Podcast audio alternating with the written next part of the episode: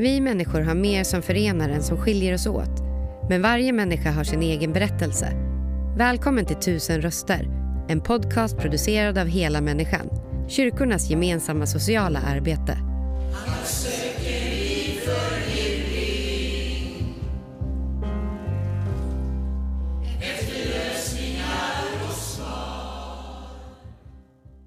Ja, då är vi hos Hela Människans verksamhet här i Lidköping. Eh, Och jag träffar Stefan Roos som fyller 60 år snart. Jajamän. Grattis i förskott. Ja, tack så mycket. Ja. Eh, Du har ju två barn. En, som, en tös som är 17 och en pojke som är 32. Om man nu Jajamän, får säga jajamän. pojke då. Ja, Men ja pojke och man. man Ja. Ehm, varit sambo flera gånger. Mm. Ehm, och du bor ju här i Skara på ett HB, HVB-hem. Ja. Jajamän. Rubinen där. Ja, Rubinen ja. Mm. Absolut. Hur länge har du bott där? Eh, jag var, kom dit första september nu så jag hade bara en månad där. Och jag, sen har jag fått en lägenhet nu från 3 oktober i Lidköping. Mm. Mm. Varför hamnar man på ett eh, HVB-hem? Ja, det är väl för att jag var trött på mitt missbruk. Jag behövde bryta alkoholmissbruket. Så du gick till sociala då och bad om att få komma dit? Jajamän. Och jag har ju varit där tidigare också under årets lopp eh, ett antal gånger och försökt att sluta men aldrig lyckats riktigt. Nej. Eh, hur länge har du varit inne i ett missbruk? Ja, sen jag började väl egentligen när jag var 20, 20 kan det vara runt 20-årsåldern där. Började. Då var det alkohol då. Ja. Ja, jag var nog ännu tidigare med alkoholen faktiskt. Då var jag först och åkte lite raggarbil och så blev det mycket alkohol på helger och... Men sen eh, hittade jag amfetaminet då. Hur gammal jag var, var du? 22 år. 22? Ja. Och det... Sen har jag väl hållit på med detta i 35 år. Fram och tillbaka då. Ja, för du la av med just amfetamin här för typ två år sedan. Ja, Något sånt. ja. Ja. Det är jag färdig med. ja. Skönt. Ja, jätteskönt. Jätteskönt. Va- Vad, vad, vad tror du... Vad, varför började du så att säga, med alkohol och så tidig ålder? Det var ju rätt tragiskt. Jag hade ju ganska tragisk uppväxt om man säger så. Mina föräldrar drack ju och... Vi är åtta syskon från början och två... Vi är fyra bröder och fyra systrar då. Och alla fy- fyra bröderna har gått dåligt för. Och alla systrarna har gått bra för om man säger så. Och det var ju mycket fylla och bråk och... Ja, självmordsförsök och... Det var ett, det var ett världskrig när jag växte upp om man säger så. Jag fullföljde ju inte skola eller något sånt där utan jag hade ju ingen trygghet eller någonting när jag växte upp. Bodde ni liksom två föräldrar och åtta barn? Ja, jag, de andra, min- de, de äldre syskonen var ju flyttat ut när jag föddes. Ja. Ja, det är så pass stor åldersskillnad på åtta, åtta barn. Då. Vill du berätta lite om familjen, om föräldrarna? Ja, min mamma hon, var hon dog när hon var, hon var 52 år och jag var bara 14. Hon dog av akut njursvikt. Det var ju fruktansvärt när man växte upp då på den tiden. Det var ju precis i puberteten och alltihopa detta. Eh, min pappa dog eh, 82. Han fick KOL, dog av KOL-rökningen. Sen tre månader efter så ramlade en bror ut från ett höghus i Borås och slog ihjäl sig i missbruk. Och sen fyra år senare så dör min äldsta bror utav en bristning mellan matstrupen och levern. Förblöder ju inombords. Också missbruksrelaterat. Sen har jag en bror uppe i Lysekil som ja, var periodare kan man säga. Eller var, jag vet inte hur det är idag. Jag har ingen kontakt riktigt. Men, eh, ja, så på den, ja. Så det har varit mycket sånt där elände, otrygghet och kunde inte gå och komma i skolan eller kunde inte sköta det. Vad, vad gjorde de sociala myndigheterna? De måste ju ändå ha sett den här familjen. Ja, de familj. reagerar ju. Men det, det blir aldrig, gick aldrig så långt så att de tog ifrån mig, eller jag fick flytta till något familjehem eller något. För jag hade en, en utav mina äldre syster, syster tog hand om mig istället då. Så hon blev väl min ersättning för mamma om man säger så. Mm. Men det var ju liksom, otryggheten fanns ju redan där för mig då. Så att, eh, ja. Sen var jag nyfiken, började med att jag drack och sen rökte jag lite hasch ibland och så ville jag bli nyfiken på amfetaminet. Hur, hur ung var du när du började dricka? så att säga? Första gången var jag 14. 14. Och det var i samband med mammas bortgång? Ja, hon, lev, ja, hon hade dött då. Då har hon dött. Det var efter det som det, det eskalerade kan man säga. Allting. Fram till sen efter min pappa och min bror då gick jag på amfetamin. Och det var ju som att, ja, det var, jag tyckte jag var fantastiskt på den tiden. Har du ADHD eller någonting? Ja, jag har ADHD-diagnos. Mm. Så Det var ju självmedicinering kan man säga. Fast det var ju bara ett tag innan det kom en massa ja, psykoser och kass i psyket. Har du bott på gatan och så? ja, flera gånger. Flera gånger har jag gjort det under årens lopp. Men på lite, något vis har jag alltid lyckats resa mig igen. Mm. För någon som aldrig har bott på gatan, hur är det och vad är det för typ av liv? Oj. Ja, det är ju ensamhet är det första man tänker på. Och så är det kallt och ingen, det är ju en väldig otrygghet. Och Mm. Det gick till och med så långt så jag gick in och åt i affärer bara för att jag var hungrig till exempel. Tog en kyckling, grillad kyckling och åt in i affären. Tills de Ja. kom på mig. Sådana här saker. Och så får man, ju bli, får man bli tjuv om man ska klara sig emellanåt. Ja. Det är ju bara så. Har du suttit inne? Ja, fyra, fyra kortare straff kan man säga att jag har fått. Mm. Och det var ju mycket våld. Jag var ju mycket, mycket våldsrelaterade brott hade jag ju när jag var yngre. Då. Det är väl någon slags uttryck för det jag varit med om tror jag. Mm. Så det, ja, men, det, men jag är ganska glad människa ändå tycker jag. Ja, ja, men du- ja. Men en, en sak som har följt dig eh, genom livet, kanske inte lika mycket nu som du sa att det kanske är lite kopplat till alkohol och droger och så. Mm. Men det är musiken. ja, musiken ja. ja. Vad har den betytt för dig? Ja, jättemycket. Det är ju ibland man har varit... Jag har ju alltid, nästan alltid haft en gitarr om man säger så. Och det har ju betytt, även när man mår bra så är den ju roligt sätt att spela. När man mår dåligt så tröstar det en på något vis. Helar en, får en på ringa tankar och får uttrycka sig, få ut lite känslor med kroppen. Vad är det för typ av musik som du har spelat? Eh, Mycket trubadurmusik, Cornelis, Mika Wiehe, Afzelius, Mm. Dylan lite och Mm. lite allt möjligt sådär. Wow. Du växte ju upp eh, på, vad måste bli på 60, 62 är jag född. 62, så 60-70-talet. Vad tror du är skillnaden att växa upp idag? Jag tror faktiskt att det är tuffare. Jag tror ju, om man har trygga förhållanden hemma tror jag att det är tuffare idag.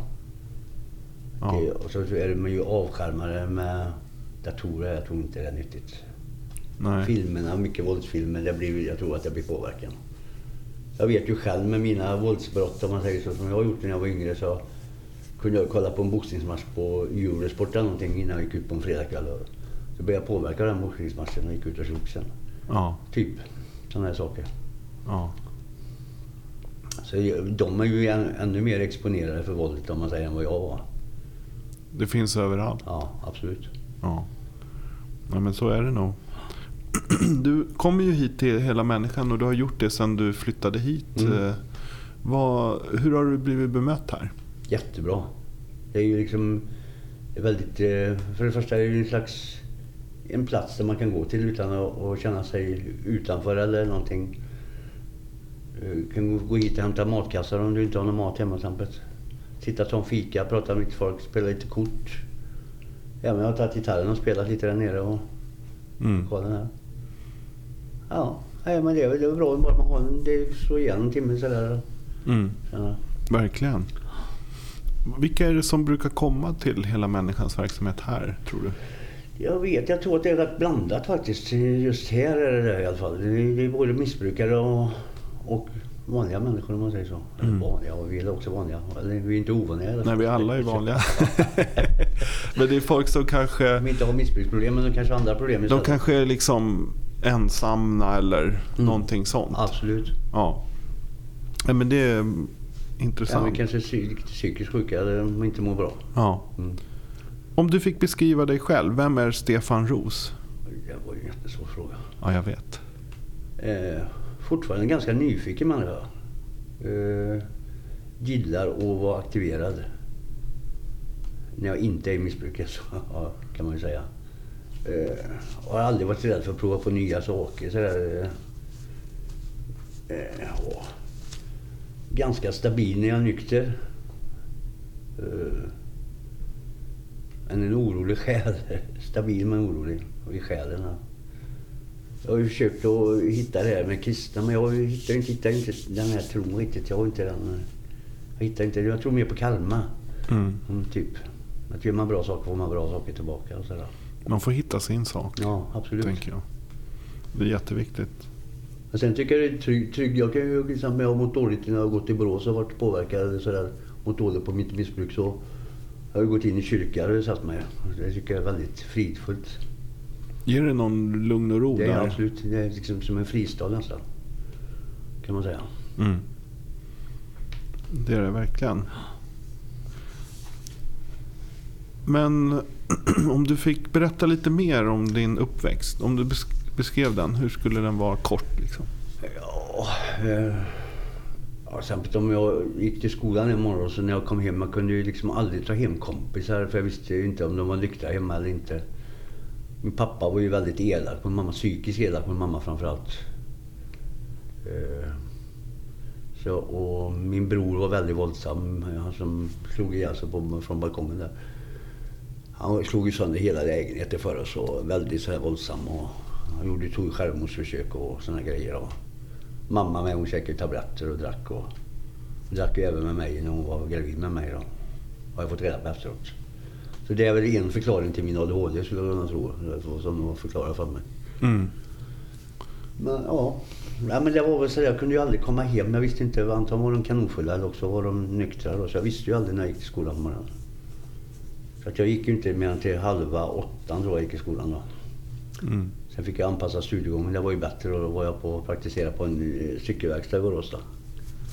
Han blev ju nästan som en fosterförälder för mig, han som jag var hos där.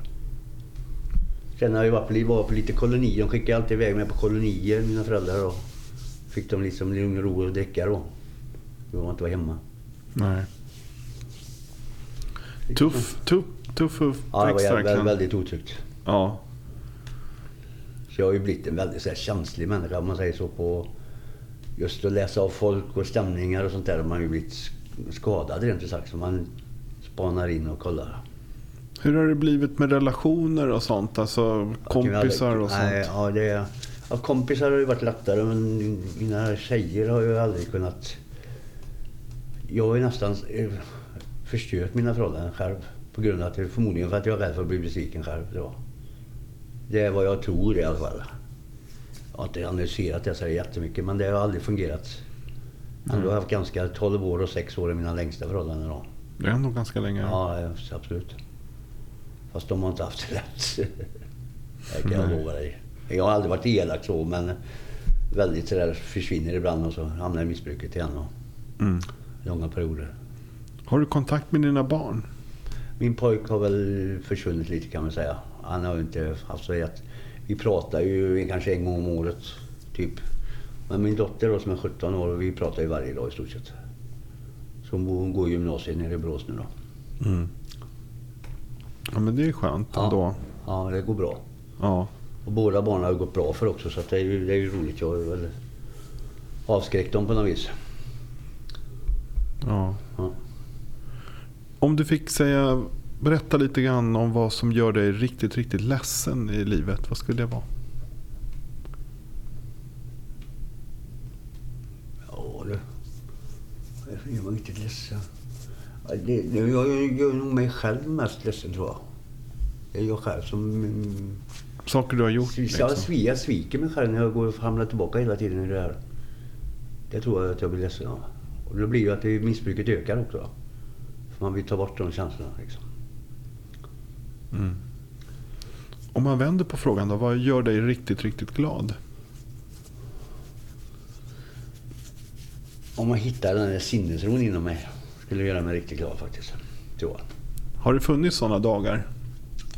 Jag sitter med gitarren är ju en grej faktiskt. Jag hittar fokus, riktigt fokus. Och även när jag jobbar eller arbetar med någonting jag tycker om. Jag hittar och får en sinnesro, en koncentration som jag inte har annars. Mm. Finns det an- andra saker, typ av skapande eller hobbys och sånt som du Jag har gärna... tecknat en del. Tecknat, det hade jag perioder med. Jag liksom alltid provat på massa saker. Även finsnickeri, tecknande, gitarren, fotboll. Ja, mycket sånt här. Mycket olika grejer har jag alltid pysslat med. Har du hängt på? De har ju något kulturprojekt här på verksamheten här. Här? Ja. Du menar in i det rummet där nere? Ja, precis. De håller på med pärlor och Ja, teckning. men det är ingenting för mig. Det är för, Nej. för kvinnligt för mig. Men jag tror det fanns teckning också. Aha, ja. Lite allt möjligt. Och just nu är jag i en period i livet där jag inte liksom har koncentration. Man måste hitta ett visst fokus när man sitter och tecknar. Alltså. Absolut, det förstår jag. Ja. Det är samma med gitarrspelandet också. Att det måste vara, hitta Ja. ett visst fokus för att tycka att det ska vara skoj. Ja. Mm. Om du fick tänka, låt oss säga fem, tio år framåt. Var är Stefan då någonstans i livet? Dum att jag är nog fyra meter under jorden. Nej, det tror jag Nej, inte. Nej, det tror jag verkligen inte. Nej. Eh, är jag? Förhoppningsvis är jag väl eh, nykter. Har en livskamrat. Eh, trygg. Mm. Trygghet. Fast punkt. Så. Ja, verkligen. Vad skulle kunna vara nästa steg på den livsresan? Komma dit? Nästa steg nu först för att komma dit är ju först nu att jag får ett boende då. Det är ju mitt första steg att hitta en, en, mitt hem liksom. Därifrån får man utgå. Sen vad det tar vägen det är ju jättesvårt att säga. Jag är väldigt flexibel så att jag kan bli precis vad som helst. Men vad skulle du behöva för hjälp för att inte falla tillbaka in i missbruk och så? Jag vet inte riktigt. Jag försökte hitta liksom eh, hur ska jag få liksom min motivation till att sluta och jag, jag vet inte. Det är svåra grejer alltså. Det är starkt missbruket. Det är jättestarkt alltså. Det är sug på något vis. Ja, och liksom det blir ju tristess. Man liksom, det går inte... Man kan inte bara sitta hemma vid köksfönstret och glo. Det funkar ju inte liksom. Mm. Och sen skulle jag ju vilja börja jobba men liksom man, nu ligger jag i ett läge där jag har så mycket skulder på Kronofogde och grejer så det, för mig är det meningslöst att börja jobba. Jag tjänar ju inte någonting mer ändå. Nej. Fast jag är fullt, egentligen fullt arbetskapabel om man säger så. Vad skulle du vilja jobba med då? Finsnickeri tror jag är rätt kul. Jag har Mm. byggt lite... Jag byggde ett dockhus en gång när jag satt inne när jag var på snickeriet i Rödjan på Mariestad där. Gjorde ett dockhus till min dotter tillsammans. Det gillar jag ju då. Sen även på det HVB-hemmet jag är nu byggde jag en modell. Ehm, Med originalritningar så skalade jag ner det och så gjorde jag helt original utvändigt då. Mm. Som det såg ut, hur det ser ut. Du var ju lite inne på det här också, kanske åka runt och föreläsa för Ja. ungdomar. Det skulle vara något också då. Men då gäller det att man är stabil, vad jag har förstått, i psykiskt. Alltså, för det tar nog rätt hårt på en att upprepa sig och gå igenom det här. Mm. För många år så försökte jag, tänkte jag skulle börja skriva en bok om mitt liv. Och skulle en, en föreståndare på ett behandlingshem jag var på hjälpa mig med det. Och då började jag göra stödante, eller kom ihåg-anteckningar rättare sagt. Sådär. Men när jag kom till dödsdagen på min mamma då kom, psh, fick jag alltihopa tillbaka igen. Då var jag tvungen att sluta, det gick inte. Nej, det förstår jag. Det. Mm. Ja, det var precis, jag kände lukta allting precis hur det var. Det blev alldeles för starkt just då, men det är många år sedan nu så nu kanske det är lättare om jag skulle börja igen. Mm. Men jag har inte förmåga att sitta och skriva en bok, det, jag kan jag inte. Mm. Det skulle bli mycket jag, jag, jag, jag. Börja alla raderna så. Det är inte min grej. Nej, så kan det vara. Mm. Men om, om du fick förändra något, eh, något litet, något stort, när du klev ut från den här intervjun, vad skulle det vara? Första saken. Förändra. Ja. Ja, det är ju mitt missbruk. Jag skulle först och främst bli nykter och bli, bli en eh, pålitlig pappa om man säger så. Det skulle vara jätte... Mm. För jag vill ju liksom... Eh, jag vill ju finnas för min dotter och min son med för den delen men... Men det går inte. Liksom, det går inte man är i missbruk. Man, kan, ju- man fungerar ju inte. Man för, jag inte glömmer bort. Man glömmer ju aldrig sina barn men man, man trycker bort de grejerna liksom, när man är i missbruket. Det blir väldigt egoistisk människa blir man. Mm. Det är väl det, det jag skulle vilja göra. Liksom, finnas för mina barn och må bra i det liksom. Det är en bra grej. Sen tror jag vi är missbrukare. Vi har ett väldigt stort bekräftelsebehov. Och så får, men det har alla människor. Men jag tror vi har extra stort faktiskt på något vis. Men det handlar väl också om att man kanske inte har fått det som barn? Ja, absolut. Med, med de föräldrar du hade som inte gav dig det? Ja, eller? absolut. Jo, jo, det kan jag ju... Kan. Så Men det är inte på, så ett sätt, konstigt. på ett sätt har det varit bra för jag har ju, har ju lärt mig väldigt mycket själv om man säger så. På det viset har det varit bra. Ja. Jo, precis. Mm. Du, du, allt du har åstadkommit har du gjort själv. Ja. Och det är ju en styrka i sig. ja visst. Verkligen. Sen har jag inte haft uthålligheten. Jag har ju liksom arbetat så jag blir aldrig färdig med någonting förr om åren. Jag påbörjade massa projekt men blev aldrig färdig. Men det har jag ju tränat upp så liksom att jag fullföljer den grejen. Mm. Fantastiskt att få höra om din historia Stefan. Mm. Tack så mycket. Ja, tack själv. Tack för att du lyssnat. Intervjun gjordes av Daniel Ryderholm och musiken framfördes av Gatans röster. För att hitta fler avsnitt och ta reda på hur du kan engagera dig besök helamänniskan.se volontär.